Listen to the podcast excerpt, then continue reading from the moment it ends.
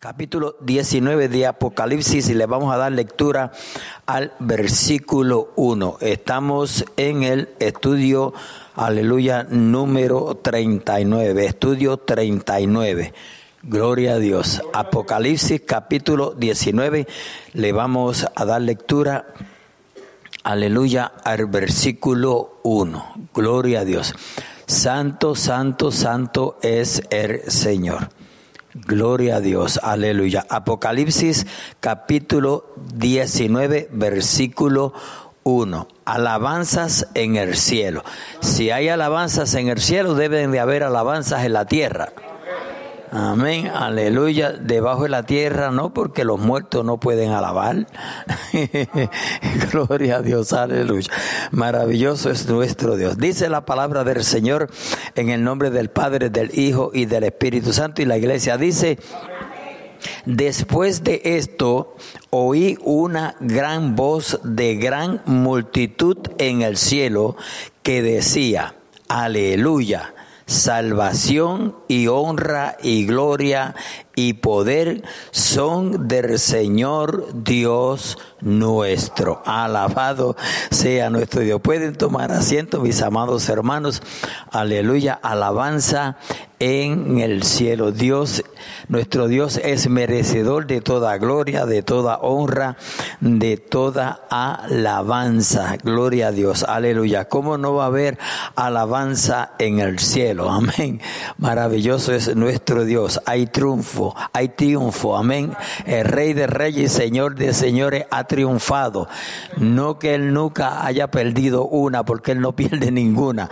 Gloria a Dios, aleluya. Sino que el mundo, el diablo, amén, los demonios siempre han pensado que tienen al Cristo de la gloria derrotado, pero Él nunca ha sido derrotado. Por el contrario, aleluya, Él siempre canta victoria. Alabado sea nuestro Dios. Aleluya. Dice claramente aquí, después de esto, oí una, una gran voz de gran multitud en el cielo. ¿Ves? De gran multitud en el cielo que decía, aleluya. Eh, la gente en la tierra no quieren decir aleluya pero en el cielo, amén, gloria a Dios, aleluya, salvación y honra y gloria y poder salvación y honra y gloria y poder son del Señor Dios nuestro. Amén. Por eso decimos el Todopoderoso, el que todo lo puede, aleluya, el que todo lo sabe, a su nombre, gloria, aleluya. Maravilloso es el Señor. Prácticamente en este versículo se hablan prácticamente, aleluya, de todo, un recuento de lo que se ha de lo que ha acontecido en los versículos anteriores. Entonces vamos a entrar, aleluya, en los versículos del 2 al 12. Los versículos del 2 al 12. Amén. Aleluya. Eh, en esta, en esta tarde, amén, continuamos hoy, hermanos, amigos, amigas, oyentes, todos los que estén conectados con nosotros. Gloria a Dios, aleluya. Santo es el Señor, eh, que nos acompañan en nuestra travesía en esta interesante incursión en el libro de Apocalipsis. Un auténtico, oiga bien, un auténtico viaje apocalíptico que programa a programa, estudio a estudio, continúa sorprendiéndonos en cuanto a intensidad y dramatismo.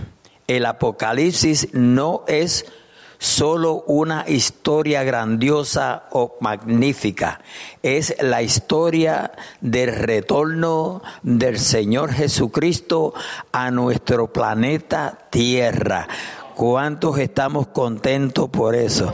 Él dijo que venía y vendrá. Gloria a Dios, aleluya. Él ha de retornar, alabado sea nuestro Dios. Es la historia del fin del mundo, tal y como la conocemos. Es la historia de la caída y la destrucción del enemigo de Dios del anticristo y de sus secuaces, aleluya, y del juicio final de la humanidad. Pero también nos relata el comienzo de unos cielos nuevos y una tierra nueva, en el cual estamos más que contentos, amén, porque estamos deseosos, aleluya, de ver ese cielo nuevo y tierra nueva. En nuestras Biblias, eh, estimados hermanos, amigos, todo el que nos escucha, hay mucho más tesoros de los que sospechamos. Y Apocalipsis es, sin lugar a duda, una joya especial. A lo largo de muchos programas hemos ido desgranando las visiones del apóstol Juan y nos hemos ido internando en los mensajes que tras casi 21 siglos han llegado hasta nosotros por medio de las sagradas escrituras. ¿Cuántos dicen amén a eso? Aleluya. La Biblia que quizá tenga en alguna astentería, estimados amigos y hermanos, aleluya, gloria a Dios, ha costado sangre, sudor y, lágrimas. Muchos tuvieron que morir como mártires para que la Biblia llegara hasta nosotros, aleluya, y nadie muere por algo que no valga la pena. ¿Mm? ¿Verdad? Aleluya. Esa, pregunta la contesta usted. La Biblia es y ha sido siempre el centro y la razón de nuestros programas. La Biblia es sin duda el libro más famoso del mundo. La Biblia, aleluya, aunque a veces no lo creemos, pero es el libro más famoso del mundo. Alabado sea el libro más amado pero más perseguido, más atesorado, pero más odiado, es la Biblia. Alabado sea nuestro Dios. De tal, de tal modo, aleluya, que eh, el ignorante usa, usa la Biblia para presentársela al diablo. Gloria, no sé si me entendió lo que dije. El más famoso, pero no es el más leído. Note esto, es el más famoso, pero no es el más leído. Sale una novela bien famosa y todo el mundo la lee. Amén. En las escuelas, universidades se han leído diferentes novelas porque son famosas. Alabado sea nuestro Dios, pero no se crea que la Biblia es tan leída de la gente, ¿sabe? No se lo crea. Alabado sea nuestro Dios. Si usted, aunque sea, saca cinco minutos para leerla, dele gracias a Dios. Porque si, si, si, si de algo está presto el enemigo a impedir en su vida es que leamos la Biblia, ¿sabe? A su nombre, gloria. Él sabe que la palabra de Dios es la verdad. Y en ella hay vida y vida en abundancia el más famoso, pero no es el más leído, el más vendido, pero también el más ignorado. Porque hay gente que, que, han comprado la Biblia, una Biblia carísima, y la tienen sencillamente de adorno. Oye, hay lugares, hay casas que tienen Biblias carísimas de adorno. Hay gente que tiene unas bibliotecas en sus hogares tremendas, carísimas, aleluya, pero y allí tienen la Biblia, aleluya, como adorno. Pero no es el más leído, el más vendido, pero también el más ignorado. Su nombre, gloria. Aleluya. Vamos ahora a abrir nuestra Biblia para disfrutar de su palabra y su mensaje. Aleluya. Gloria a Dios. Usted puede alabar a Dios. Hay presencia en este lugar. Nos estamos acercando al final de este fabuloso libro. Hoy regresamos al capítulo 19, versículo 2. Aleluya. Un capítulo singular donde asistiremos a una boda. Oiga bien, a una boda. la denominada boda de qué? Del Cordero. La boda del Cordero. Es decir, la unión de Jesucristo con la iglesia fiel. Ponga atención a eso. La unión de Jesucristo con la iglesia fiel. ¿Por qué dirá con la iglesia fiel? Porque hay una iglesia falsa. Oyó, hay una iglesia falsa. Alabado sea nuestro Dios. Así como el posterior banquete nupcial. Hoy también asistiremos al regreso del Señor Jesucristo a la tierra. Leamos los versículos del 2 al 4 del capítulo 19 de Apocalipsis. Aleluya. Vamos a leer el versículo 2. Porque sus juicios son verdaderos y justos. ¿Ve? Ahí hay justicia. A su nombre, gloria. Porque sus juicios son verdaderos y justos. Pues ha juzgado a la gran ramera que ha corrompido a la tierra con su fornicación Aleluya. Y ha vengado la sangre de sus siervos de la mano de ella. El versículo 3. Otra vez dijeron, aleluya. Y el humo de ella sube por los siglos de los siglos. Versículo 4. Y los veinticuatro ancianos y los cuatro seres vivientes se postraron en tierra y adoraron a Dios que estaba sentado en el trono y decían, amén, aleluya. Y decían, amén, aleluya. Gloria a Dios, santo es el Señor. Me, me, me causa, amén, curiosidad. Gloria a Dios, aleluya, porque dice aquí se postraron en tierra y adoraron a Dios que estaba sentado en el trono y decían, amén, aleluya. El ejército angélico entona su segundo aleluya alabando a Dios porque el humo de la Babilonia destruida, el humo de la Babilonia destruida se elevará por siempre jamás. O sea, que no se va a saber más de esa Babilonia. Aleluya. Es decir, que ya nunca más volverá a resurgir. Gloria a Dios. De sus ruinas a esta le sigue la alabanza de los 24 ancianos y de los cuatro seres vivientes.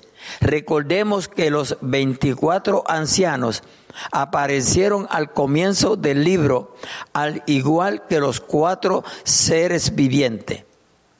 Ya vimos que los 24 ancianos representan posiblemente a las doce, a los doce patriarcas de Israel y a los doce apóstoles, que son dos y doce, veinticuatro. Gloria a Dios. Y por tanto representan a la totalidad de la iglesia. Gloria a Dios, aleluya. Los cuatro seres vivientes, como el león, el buey, el hombre y el águila, guardianes del trono, seres que adoran a Dios, juntos se postran entre la majestad y la autoridad de Dios en adoración. Aleluya. Hay que adorarle, pueblo. En el versículo 2 leímos lo siguiente, y ha vengado la sangre de su siervo de la mano de ella a los creyentes se nos prohíbe vengarnos. ¿Cuántos sabían eso? Nosotros no estamos supuestos a vengarnos de nada, de nada. Aleluya. no es fácil. Por eso es que el Evangelio no es fácil. Porque carnalmente y en el mundo lo pagamos todo. Me la hiciste y me la paga. ¿Era que es así? ¿O era así? Me la hiciste, me la paga. Tarde que temprano me la, me la vas a pagar. Y cuidado con los cristianos que estén viviendo un evangelio así, ¿sabe? Que para el cielo no vamos. hay que perdonar. Hay que perdonar. Y hay que perdonar de corazón. A su nombre, gloria. A los creyentes se nos prohíbe vengarnos por nosotros mismos. Un cristiano jamás deberá tomarse la justicia por su mano, jamás. El apóstol Pablo escribió en su carta a los romanos, en el capítulo 12, versículo 19 de Apocalipsis, no os venguéis Gloria a Dios. No os venguéis vosotros mismos, amados míos, sino dejad lugar a la ira de Dios, porque escrito está, mía es la venganza. Yo pagaré, dice el Señor. ¿Quién lo dice? El Señor. Y si el Señor lo dice, amén, porque Él va a pagar a cada uno conforme a como hemos hecho. Gloria a Dios. Si usted ha sido menospreciado o maltratado por causa de su fe, no busque venganza. Entregue su deseo de justicia en las manos de Dios. Y esto no es fácil, iglesia. Oye, esto no es fácil, pero eso es lo que Dios pide.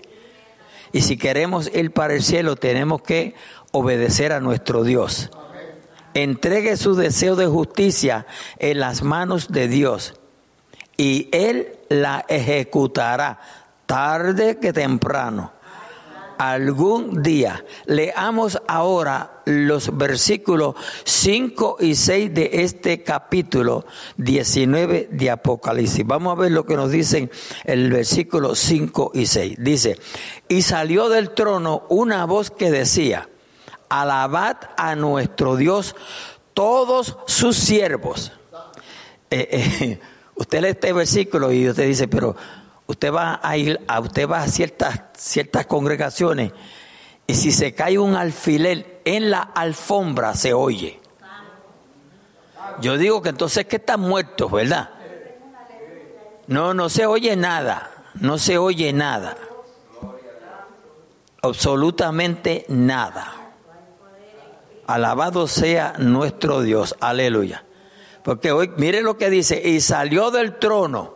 ¿Quién estaba en el trono? Dice Dios, ¿verdad? Leímos anteriormente. Una voz que decía, alabad a nuestro Dios, todos sus siervos, todos sus siervos, y los que le teméis y los que le teméis, así pequeños como grandes. El 6 dice, y oí como la voz de una gran multitud, como el estruendo de muchas aguas y como la voz de grandes truenos que decía, aleluya, porque el Señor nuestro Dios, todopoderoso, reina. Porque el Señor nuestro Dios, todopoderoso, no es parte, no, todopoderoso. Y después dice, reina. Él reina. Lo acepta el hombre, lo crea el hombre. Aleluya, Él reina. A su nombre, gloria. Aleluya. Hermano Benjamín, Santo el Señor, gracias Pastor. Solamente un detallito, allí mencionó nuevamente acerca de la Gran Babilonia. Y eso ahí se resume en los capítulos que ya estudiamos, capítulo 17 y 18. ¿Qué se refiere a una sola? Capítulo 25 del libro de Isaías, hablando acerca de los años de desolación del pueblo de Israel, dice que estuvieron cautivos. El versículo 12 específicamente dice, ¿verdad?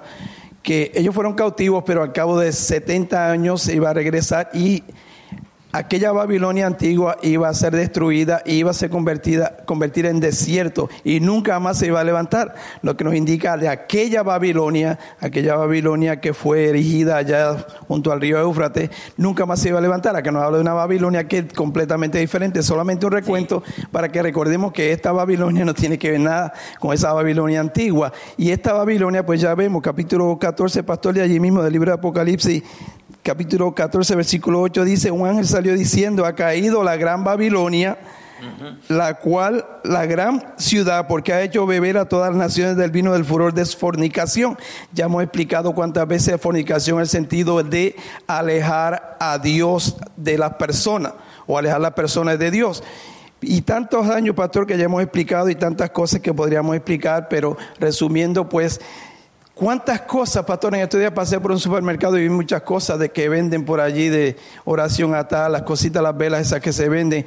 Y estaba pensando también en una, una cosita que se ponía en el cuello antes, que muchos andaban con eso, que tenía muchas perlitas y supuestamente eso era para oraciones. Eso es otra mentira grande. Eso no hay otra, no hay otra organización, pastor, que haya engañado tanto a la gente con tantas cosas. Y una cosa es fornicar, haciéndolo alejar de Dios, y luego viene la mercadería, como se explicó en el otro capítulo, porque no solamente le, instaban a que se apartaran de Dios, porque ese es el trabajo del diablo, apartar al hombre de Dios. Por eso es que este castigo ha sido tan severo que usted leyó allí, pastor, que decía, lo dice la misma Biblia, que nunca jamás iba a salir, y dice que iba a arder para siempre. El capítulo 16 también, 16 de allí de Apocalipsis, versículo 19 nos dice, y la gran ciudad fue dividida en tres partes. Esto fue después que hubo un terremoto cual nunca más, más ha habido en la tierra. Se cree que sea uno de 20 a 25 grados en la escala Richter, que eso es grandísimo. Versículo dice, el 19 dice, la gran ciudad se fue dividida en, en tres partes y las ciudades y las y las ciudades de las naciones cayeron y la gran Babilonia vino a memoria delante de Dios para darle del cáliz del vino del ardor de su ira. Dios no se olvida de las cosas, Dios no se olvida de las cosas que nosotros hacemos. Y esta pues Gran Babilonia la llama en cierto sentido mística, un, nombre espiritual, un, nombre diferente. Por todos los años ha engañado a toda la tierra y aún sigue engañando. Pero ahora ya ha sido castigada para siempre. Y también ahora, pastor, una cosita, un detallito allí, nos habla de este cántico de esta persona, capítulo 5, nos habla del grupo de, de 24 ancianos. Dice, y, y ahí está el distintivo que nos hace diferente que, que no solamente eran 24 ancianos, sino que dice que ellos cantaban de toda pueblo, tribu, nación y lengua, dándole gracias a Dios porque nos ha lavado de nuestros pecados y nos ha limpiado de, toda, de, de todo parte de la tierra. Y aquí vemos de cuántos países estamos representados aquí. Esa es la iglesia. Pastor, capítulo 14 nos habla de otro cántico especial, los 144 mil. Son 144 mil que ya explicamos van a estar activos durante la gran tribulación, predicando todavía este evangelio, escogidos de parte de Dios, y esos son levantados también al cielo. Luego nos dice un, lugar por allí que había unas almas debajo del altar clamando, Señor, ¿hasta cuándo vengará nuestra sangre de los moradores de la tierra? Y se le dio, esperen un poco hasta que sean completen todos los que van a han de morir por, la, por, por causa de Cristo. Y ahora vemos aquí todo ese grupo unido, pastor, diciendo esa palabrita que a veces la dejamos pasar por alto, que dicho sea de paso lo mencionaba el domingo, aleluya, aleluya, aleluya significa alabanza con acción de gracia. Gracias, ¿por qué? Porque Dios nos ha libertado de este mundo y estamos allí delante del Cordero y ahí no hay chance, bueno, el chance está acá en el capítulo 5, que nos vayamos con Cristo, el capítulo 4, pero aquí después que pasan todos estos juicios, allí está la iglesia, a, a pesar de que ha sido azotada, a pesar que el enemigo de muchas maneras y también como la ha tratado esta gran ramera de diseminar la iglesia y cuántas personas, allí está la iglesia de pie. Y no, no importa lo que pase, allí vamos a estar de pie porque la iglesia, como dice un cántico, a pesar de que pase lo que pase, sigue caminando y nuestra meta es el reino celestial para estar con Cristo para siempre. Gracias, pastor. Amén, gloria a Dios.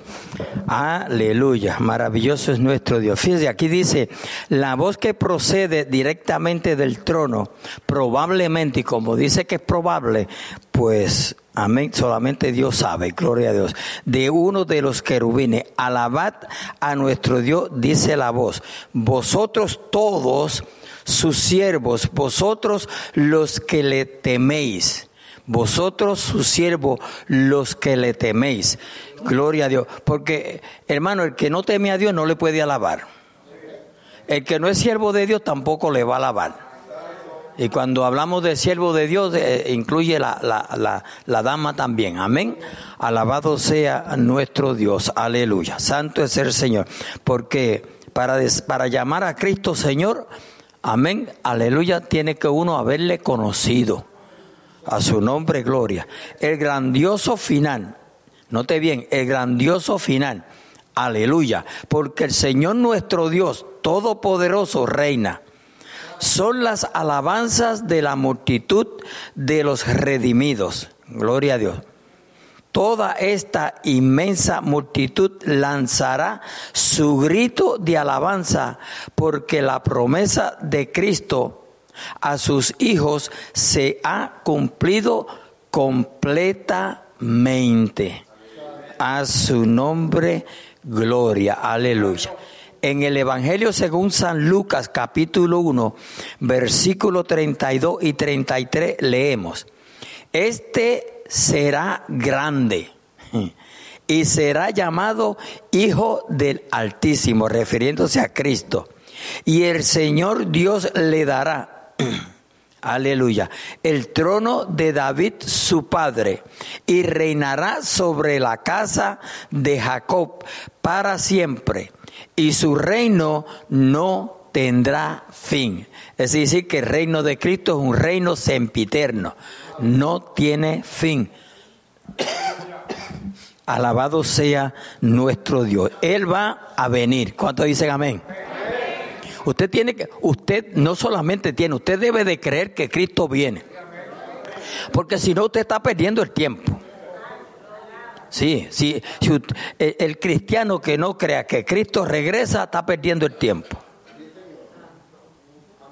Y la incredulidad no agrada a Dios. ¿Oyó? Jesús reprendió a Tomás y le dijo, sé creyente y no incrédulo. Amén. Alabado sea nuestro Dios. Por eso, aun cuando una persona te está hablando y tú notas que te está diciendo una mentira, créeselo. Tu convicción es que es una mentira, pero créele. Alabado sea nuestro Dios. Aleluya. Santo es el Señor. Usted dirá, el pastor está bien equivocado ahí. Bueno, gloria a Dios. Él va a venir, pero antes de que Él venga, tendrá lugar esta gran boda.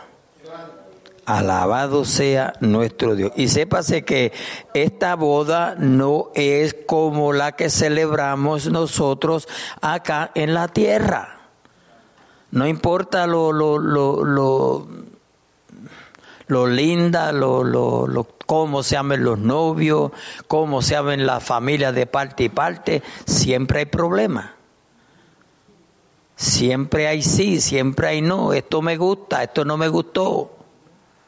Pero en esa no va a ser así, iglesia. Alabado sea nuestro Dios, aleluya. Fijémonos ahora en un detalle muy significativo, muy propio de Juan. Este pasaje nombra a Dios y le llama el Todopoderoso. A mí me encanta decir el Todopoderoso. Yo me gozo. Eh, mire, no solamente porque Él lo es, porque usted tiene que conocer que Él lo es sino que usted se regocije al decirlo, que en otras palabras, que, que, usted lo crea que cuando usted dice el Todopoderoso, aleluya, no hay nada que Él no pueda hacer en su vida. Sí, porque ah, podemos decir el Todopoderoso y, y, solamente por decirlo.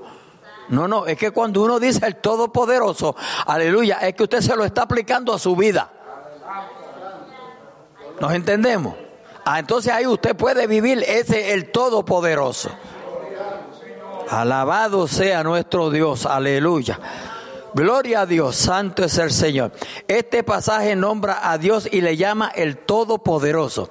La palabra griega, y ponga atención aquí en esto, la palabra griega original que, se, que en, en, griego es pantocrator, pantocrator. Quiere decir literalmente el que controla todas las cosas. Y él sí que controla todas las cosas. ¿Ve? So, en griego quiere decir el que controla todas las cosas. Y de veras, usted y yo no estamos equivocados en decir que él tiene todo bajo control. Porque la misma escritura dice que no, sin el permiso de él, ni una hoja de un árbol se cae. A su nombre, gloria, aleluya. Quiere decir literalmente el que controla todas las cosas. Lo significativo de esta palabra es que aparece diez veces en todo el Nuevo Testamento y nueve de ellas en Apocalipsis. Gloria a Dios. En otras palabras, este es un título de Dios muy característico en Apocalipsis. Recordemos que cuando el apóstol Juan escribe el Apocalipsis, no ha habido, no ha habido otro momento en la historia en que estuviera, estuvieran coligadas, amén, coligadas contra la iglesia tantas fuerzas destructivas. No ha habido ningún otro tiempo en el que un cristiano fuera llamado a pasar por tales sufrimientos y a aceptar la perspectiva de una muerte cruel. Y sin embargo, aún en tales circunstancias, Juan llama a Dios, amén, pantocrator, o sea, tiene todo bajo control. Es decir, todopoderoso. Él es el todopoderoso. Y hermano, cuando nosotros lo aplicamos a nuestra vida, gloria a Dios, aunque usted le parezca que todo eh, se acabó, que todo está destruido, que ya no hay esperanza, usted tiene que seguir diciendo, aleluya, Dios es todopoderoso. Amén. Dios es todopoderoso. Él lo puede hacer. Aunque las circunstancias que le, que le rodean dicen que no se puede, nosotros tenemos que seguir diciendo, Dios es todopoderoso. Alabado sea nuestro Dios. Ve que la, la, fe cristiana no depende de las circunstancias, depende de lo que hemos creído. Alabado sea nuestro Dios, porque nosotros le servimos a un Dios todopoderoso. Todo lo puede, todo lo conoce, todo lo escudriña. A Dios no hay que irlo con cuentos de nadie, Él conoce al ser humano. Alabado sea nuestro Dios. Santo es el Señor, aleluya. Es decir, todopoderoso. Esto es fe y confianza. ¿Ve? Esto es fe y confianza. Y la grandeza de este pasaje está en que esa fe y esa confianza son reiteradas a pesar de las circunstancias de las circunstancias. Los versículos 7 y 8 de este capítulo 19 de Apocalipsis dicen, y voy a leer, el versículo 7 dice, gocémonos. ¿Ve? Gocémonos. Si Él dice que nos gocemos, pues vamos a gozarnos. y alegrémonos, pues vamos a alegrarnos. Aleluya. Y démosle gloria. ¿Ve? Es que esto es lo difícil, iglesia.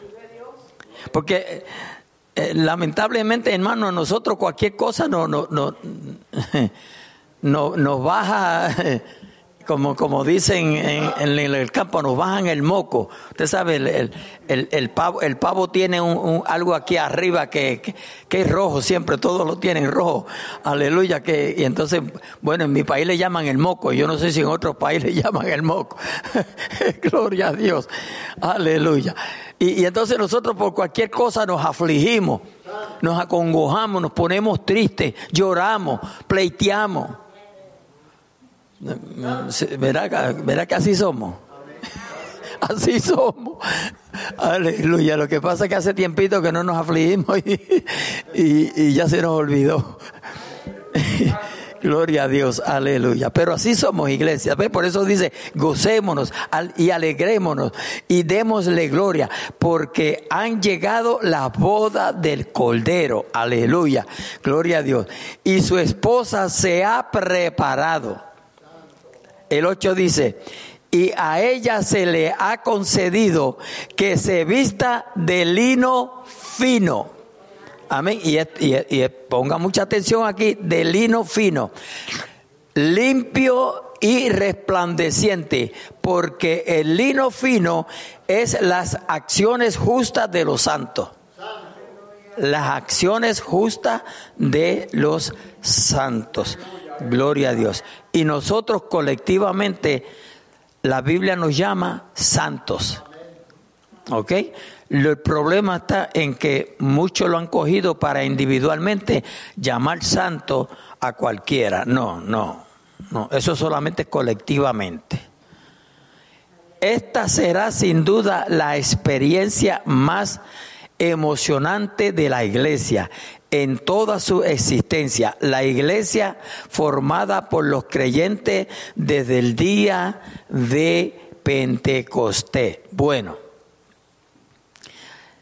aquí dice desde el día de Pentecostés. Son muchos o somos muchos los que creemos que la iglesia se formó el día de Pentecostés. Gloria a Dios. Aunque si vamos al Antiguo Testamento, el pueblo de Dios se considera como la iglesia. Aleluya. Gloria a Dios. Del día de Pentecostés se cree que ahí nació la iglesia. Otros creen que la iglesia nació, aleluya, cuando Juan metió la, la, espada en el costado del maestro. Que ahí, que ahí fue que botó ¿verdad? agua y sangre. Otros creen que fue ahí. Alabado sea nuestro Dios. Aleluya. Santo es el Señor. Dice, en el día en que el Espíritu Santo vino a la tierra. En el día en que el Espíritu Santo vino a la tierra.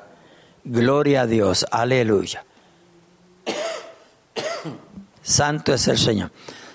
Gloria a Dios. Hay poder en Cristo Jesús tal y como narra el capítulo 2 del libro de los Hechos de los Apóstoles. Hasta el momento del arrebatamiento, la sobrenatural recogida antes antes del comienzo del periodo de la tribulación es ahora presentada como una novia al Señor Jesucristo, siguiendo la similitud de una boda para unirse con para unirse con él con él como su esposa. Gloria a Dios. En la escena de las bodas del Cordero y su novia representa la unión final entre Jesucristo y su iglesia.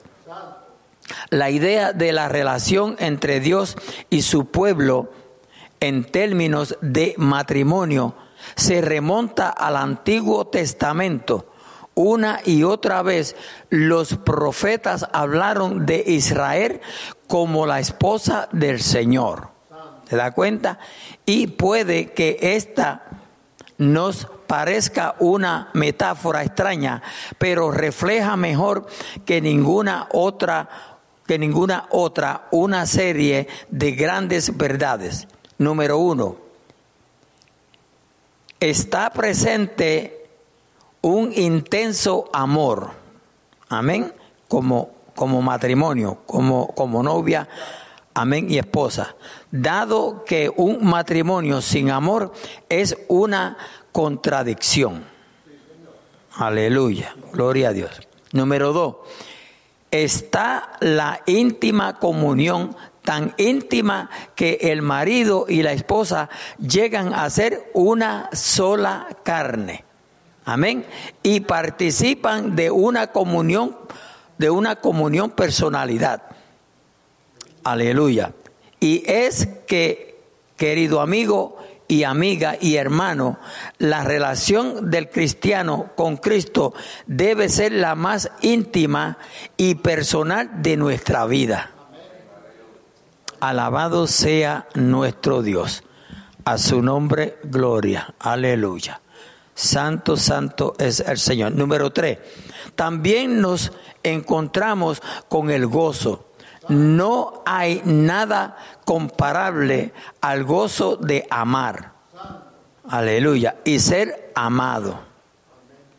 Gloria a Dios. Si el Evangelio no produce gozo, entonces es estéril. si el Evangelio no produce gozo, entonces es estéril. Hermano, ¿y qué mucho cristiano usted ve que parece que le robaron?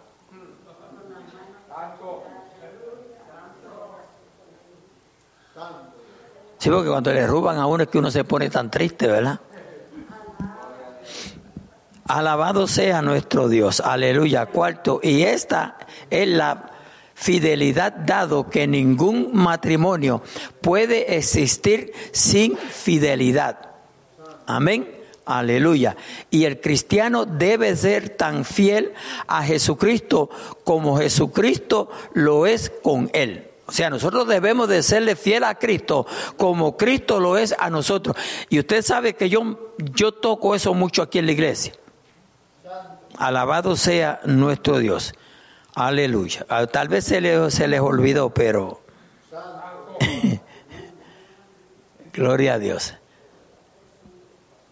como Jesucristo lo es con él. El apóstol Pablo, en su epístola a los Efesios, en este capítulo 5 que mencionamos, versículo 25 al 27, escuche lo que dice.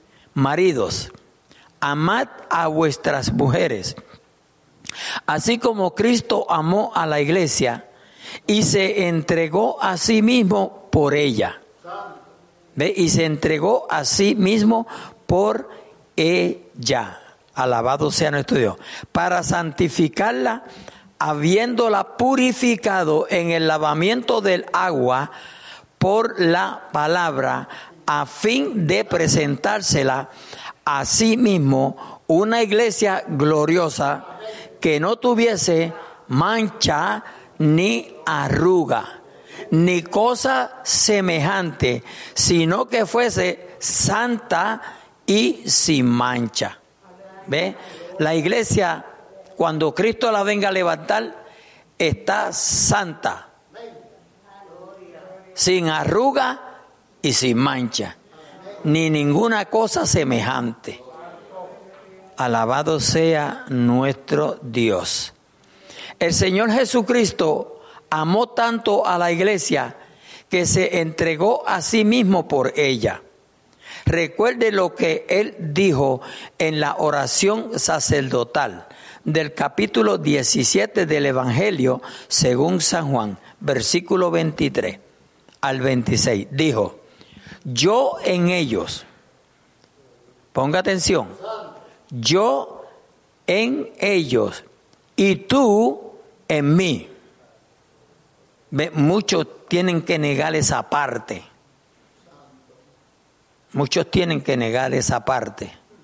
Porque si Jesús es Padre, Hijo y Espíritu Santo, Jesús solo. ¿Ve? A su nombre, gloria. Aleluya. Dijo, yo en ellos y tú en mí. Para que sean perfectos en unidad. Para que el mundo conozca que tú me enviaste y que los has amado a ellos como también a mí me has amado. Yo no sé cómo la gente puede torcer eso. Yo, yo no entiendo. Tiene que ser obra satánica. Tiene que ser obra satánica porque bueno, yo creo que, si alguien sabía dramática era Cristo, ¿verdad?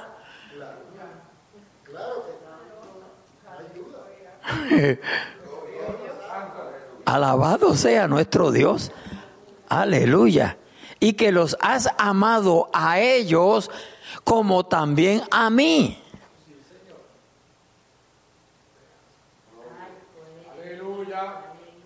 So alguien amó a los apóstoles pero también amó a Jesús. ¿Y quién fue ese alguien? El Padre. Es, que como dicen allá en el barrio de ustedes, más claro no canta un gallo.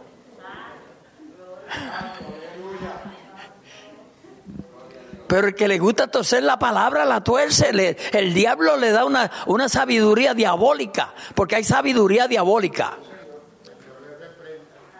Padre, aquello, aquellos que me has dado, quiero que donde yo estoy, ellos también, ellos también, ah, perdón, yo estoy, también ellos estén conmigo, para que vean mi gloria que me has dado. O sea, el Padre le dio gloria a Jesús.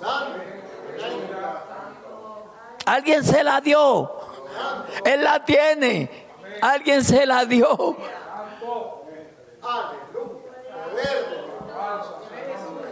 porque me has amado desde antes de la fundación del mundo. Padre, justo, el mundo no te ha conocido. ¿Ve? El mundo no te ha conocido, pero yo te he conocido. Y estos han conocido que tú me enviaste. Mire qué claro está eso. Le está diciendo, estos apóstoles, estos que están aquí, han conocido que tú fuiste el que me enviaste. Porque si no, no lo hubiesen seguido. No lo hubiesen seguido. A su nombre, gloria. Aleluya. Porque me has amado desde antes de la fundación del mundo. Padre justo, el mundo no te ha conocido, pero yo te he conocido. Y estos han conocido que tú me enviaste y les he dado a conocer tu nombre y lo daré a conocer aún para que el amor con que me has amado esté en ellos y yo en ellos. Ay, mi Señor, aleluya. Gloria a Dios. Juan además nos dice aquí que el, que el vestido de la iglesia es las acciones justas de los santos. Gloria a Dios. Se refiere aquí no a la justicia de Cristo, sino a los resultados prácticos de esa justicia en la vida de los creyentes. Que eso es lo que no nos gusta oír cuando se predica o se enseña.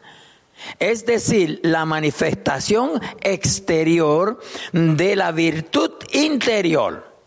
Vete hablando del interior y exterior o exterior y interior. Aleluya. La manifestación exterior de la virtud interior. El apóstol Pablo escribió en su epístola a los filipenses capítulo 3 versículo 9 y ser hallados en él. ¿Quién es ese él? Cristo. No teniendo mi propia justicia que es por la ley, sino la que es por la fe de Cristo. La justicia que es de Dios por la fe. La justicia que es de Dios por la fe. Ahora bien, ¿por qué, ¿por qué dice entonces el apóstol Juan que el vestido de boda es las acciones justas de los santos? Vamos a ver. Perdón de la, de la, de la misma forma que el vestido de novia se utiliza una sola vez. Yo hoy, eh, yo hoy eh, vine a memoria porque usted sabe cómo es la señora Priscila. Y si alguien se va a casar y necesita un traje, pues ella, ella este, busca tierra y mar y hasta que le consigue el traje.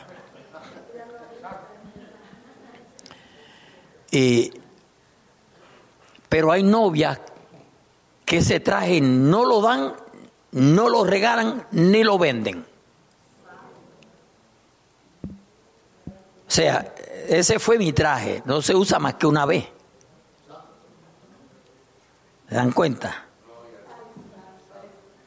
Hermano, es que en el mundo hay mucho que aprender, ¿sabes? Alabado sea nuestro Dios. Jesucristo vive. Aleluya.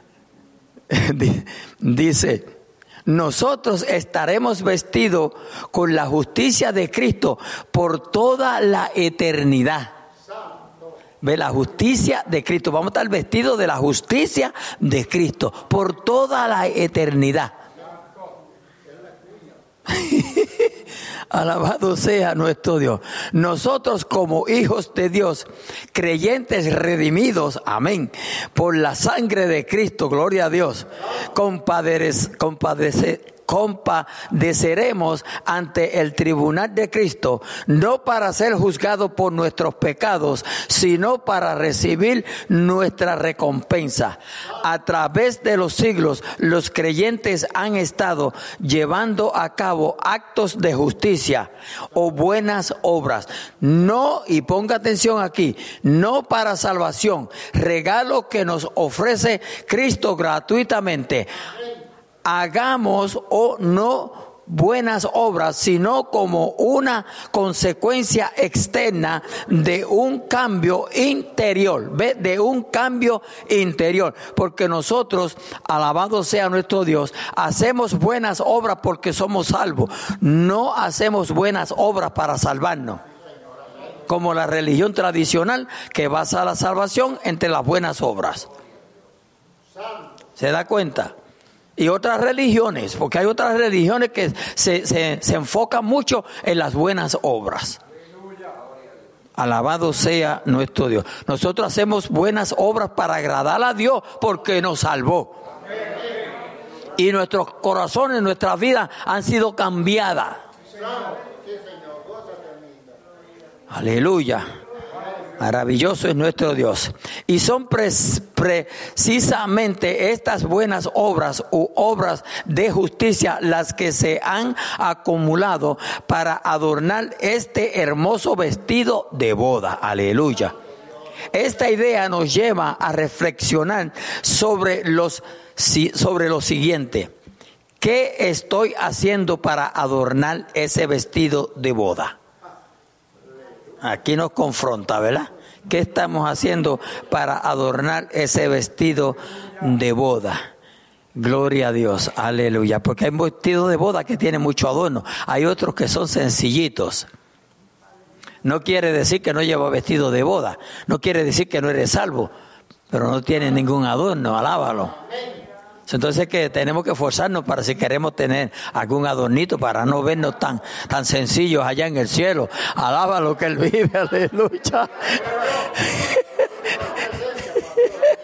Gloria a Dios.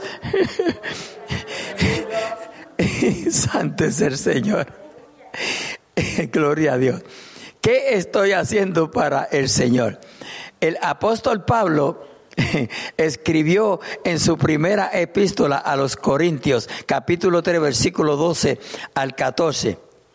Y si sobre este fundamento, nos quedan unos minutitos, Alguno edificare oro, plata, piedras preciosas, madera, heno, hojarasca, la obra de cada uno se hará manifiesta porque el día la declarará, pues por el fuego será revelada y la obra de cada uno, cual sea, el fuego la probará. Si permaneciere la obra de alguno que sobre edificó, recibirá recompensa utilicemos otra metáfora, el oro, la plata y las piedras preciosas sobrevivirán el sobrevivirán el fuego, pero el heno y la madera y la hojarasca se convertirán en humo. Gloria a Dios. Es por ello que se dice que las buenas obras son el vestido de bodas de la iglesia, porque somos hechura suya, creados en Cristo Jesús para buenas obras las cuales Dios preparó de antemano para que anduviésemos en ellas. Santo, aleluya. Efesios capítulo 2 y versículo 10. La iglesia reflejará la gloria del Señor y no la suya propia en la carta del apóstol Pablo, Pablo a sus amigos y hermanos en la fe, los Efesios, los Efesios 2.7 se nos dice, para mostrar en los siglos venideros las abundantes riquezas de su gracia, que su bondad para con nosotros en Cristo Jesús. Juan como Juan como resulta habitual en él nos nos obsequia con otro detalle de inmensa significación. Nos dice que la iglesia, la esposa de Cristo, está vestida de lino fino, pero, pero puro y resplandeciente hay un contraste con el, con el escarlata y el oro de la gran ramera. La iglesia apóstata, la, reudo, la pseudo iglesia, el lino fino representa las buenas obras de los consagrados a Dios. Es decir, es el carácter del verdadero cristiano lo que forma el vestido de la esposa de Cristo. Y de la misma forma, esto nos lleva a reflexionar. ¿Refleja mi carácter que soy cristiano? Ay. Alábalo. ¿Refleja mi carácter el de Cristo?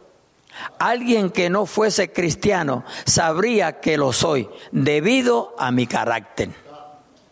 Por eso es que no, por eso es que no andamos con un tiquecito que diga soy cristiano porque su forma de comportarse va a decir que usted es alguien diferente. A su nombre, gloria. Ahora los versículos 9 y 10 de este capítulo 19 de Apocalipsis nos dicen, y no voy a seguir porque ya van a ser las y 30, gloria a Dios, aleluya, y entonces puedo continuar el jueves que viene, si así el Señor lo permite, y posiblemente terminamos el capítulo 19, eh, gloria a Dios, aleluya. Pero amados hermanos, en, en, en, lo que llevamos de este estudio, en este capítulo 19, estamos, estamos viendo aquí, hermanos, aleluya, que Cristo viene a levantar su iglesia. Estaremos en esa boda. Amén. No dude. Por el contrario, cada día asegúrese más que usted será participante de esa, de esa boda. Porque, amados hermanos, nosotros, nosotros tenemos el Espíritu Santo. Cada creyente que ha nacido de nuevo tiene el Espíritu Santo. O sea, usted tiene quien te diga si estás en lo correcto o en lo incorrecto. Quien te diga si lo estás haciendo bien o no lo estás haciendo bien. Entonces, iglesia, todo lo que usted y yo necesitamos es la obediencia a Dios. Alabado sea. Dios dijo que Él quería obediencia y no sacrificio. Podemos orar, podemos ayunar, podemos estar en todos los cultos, pero si somos unos desobedientes, no vamos para el cielo. ¿Oyó? No vamos para el cielo. El Espíritu Santo le dará convicción a usted, me da convicción a mí en qué estamos mal va a depender de nosotros, no del pastor, no de la iglesia, no de nadie, va a depender de nosotros si seguimos en las mismas o nos arreglamos. Pero nosotros tenemos quien nos amonesta. Sí, nosotros tenemos quien nos amonesta. Alabado sea nuestro Dios. Benjamín, rapidito porque voy a terminar. Solo un verso, un verso, pastor, que estaba buscando hace ratito acerca de la iglesia. El Mateo capítulo 8, versículo 11 dice, yo, ¿verdad? Cristo hablando, dice, os digo que vendrán muchos del oriente y del occidente y se sentarán con Abraham e Isaac y Jacob en el reino de los cielos. Una de las cosas que hizo Cristo, cuando Cristo murió, dice que descendió a las profundidades de la tierra. Eso está en Efesios capítulo 5, versículo por 8. Ayer dice que, que subiendo a lo alto llevó cautiva a la cautividad. Pero ¿qué quiere decir esto? Que primero que descendió a las partes más profundas. Algunos dicen que fue a predicarle, a testificarle a los que estaban allí, que no creyeron en él, pero también llevó cautivo a aquellos que estaban cautivos por tanto tiempo esperando. Y una de las cosas lindas es que, que los profetas del Antiguo Testamento todos hablaron acerca de Cristo, esperaban ese día nunca lo vieron, pero vieron a Cristo allí y Cristo levantó ese grupo de personas y ese grupo de personas va a estar allí en el cielo. Y nosotros nos vamos a sentar allí con Moisés con, E- con Elías, con todos esos profetas del Antiguo Testamento. ¿Los vamos a conocer? Me imagino que los vamos a conocer porque lo dice bien claro. Gracias, pastor. Amén, gloria a Dios. Maravilloso es nuestro Dios. Los invito para el próximo estudio, si Cristo no ha venido y usted y yo estamos vivitos. Alabado sea nuestro Dios. Aleluya. Santo es el Señor. Vamos a ponernos así de pies.